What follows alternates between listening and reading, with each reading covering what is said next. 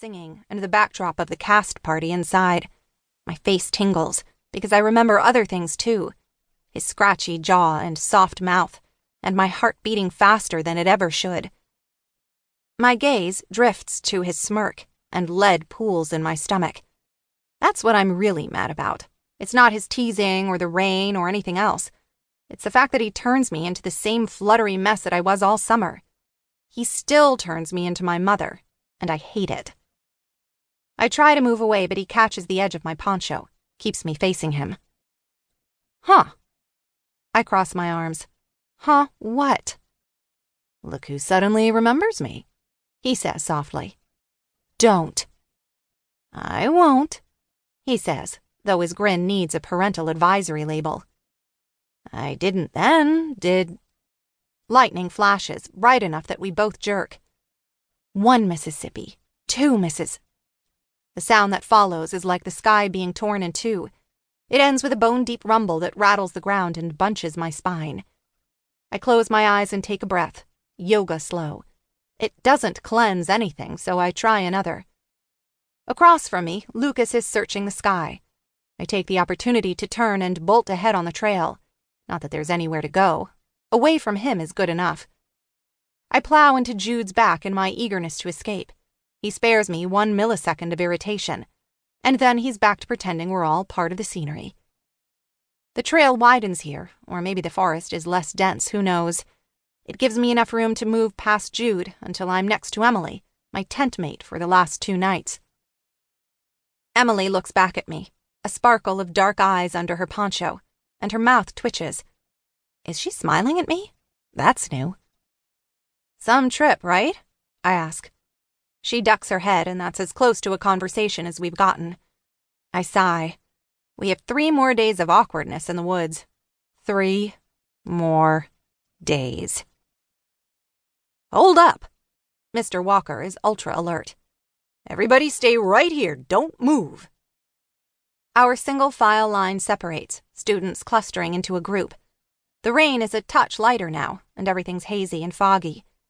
Mr. Walker clomps ahead while we wait. I roll my achy shoulders and try to ignore how damp and sticky I am under my trash bag poncho. I can't see much, but it wouldn't matter if I could. We all look alike. I mean, Lucas is an easy spot, towering six inches over everyone here. Mr. Walker would stand out too if he hadn't walked off. He's the only one with an actual rain jacket, plus he's got that bright yellow plastic sleeve protected GPS strapped to his arm. I can't see where he went, though. Being short offers few advantages. What's going on? Madison asks, turning to touch Lucas's arm for the fiftieth time this hour. Can you see anything, Lucas? Is something wrong with the bridge? Haley this time, I think. It doesn't matter. Haley and Madison are sort of interchangeable in my head, like bookends, in a tent. Ms. Brighton holds up a hand high enough that even I can see it. I focus on her short, decidedly not earthy purple nails. Just hold tight, Mr. Walker's checking it out. She says that like it will solve everything. It might. Back in Marietta, Mr. Walker was a math teacher with bad breath and a collection of football bobbleheads. Out here, he's Dr. Doomsday Prepper. He's got enough gear in his pack to start a new society should we get lost. I glance around the sea of drippy trees surrounding us. Scary thought. He's checking the bridge, Lucas says. Something with a ballast, maybe. Plastic rustles as Madison clings harder to his arm. Are we going to die? Oh my god, I can't die out here. Ms. Brighton laughs. No one's dying. Native Americans lived in these forests for generations. Lucas snorts. Uh, last night you said those same Native Americans still have guru ghosts running around, driving hunters off cliffs. She smirks. Guru is a Sanskrit word that was from my first story. Whatever. There were ghosts flinging people off cliffs in the other one.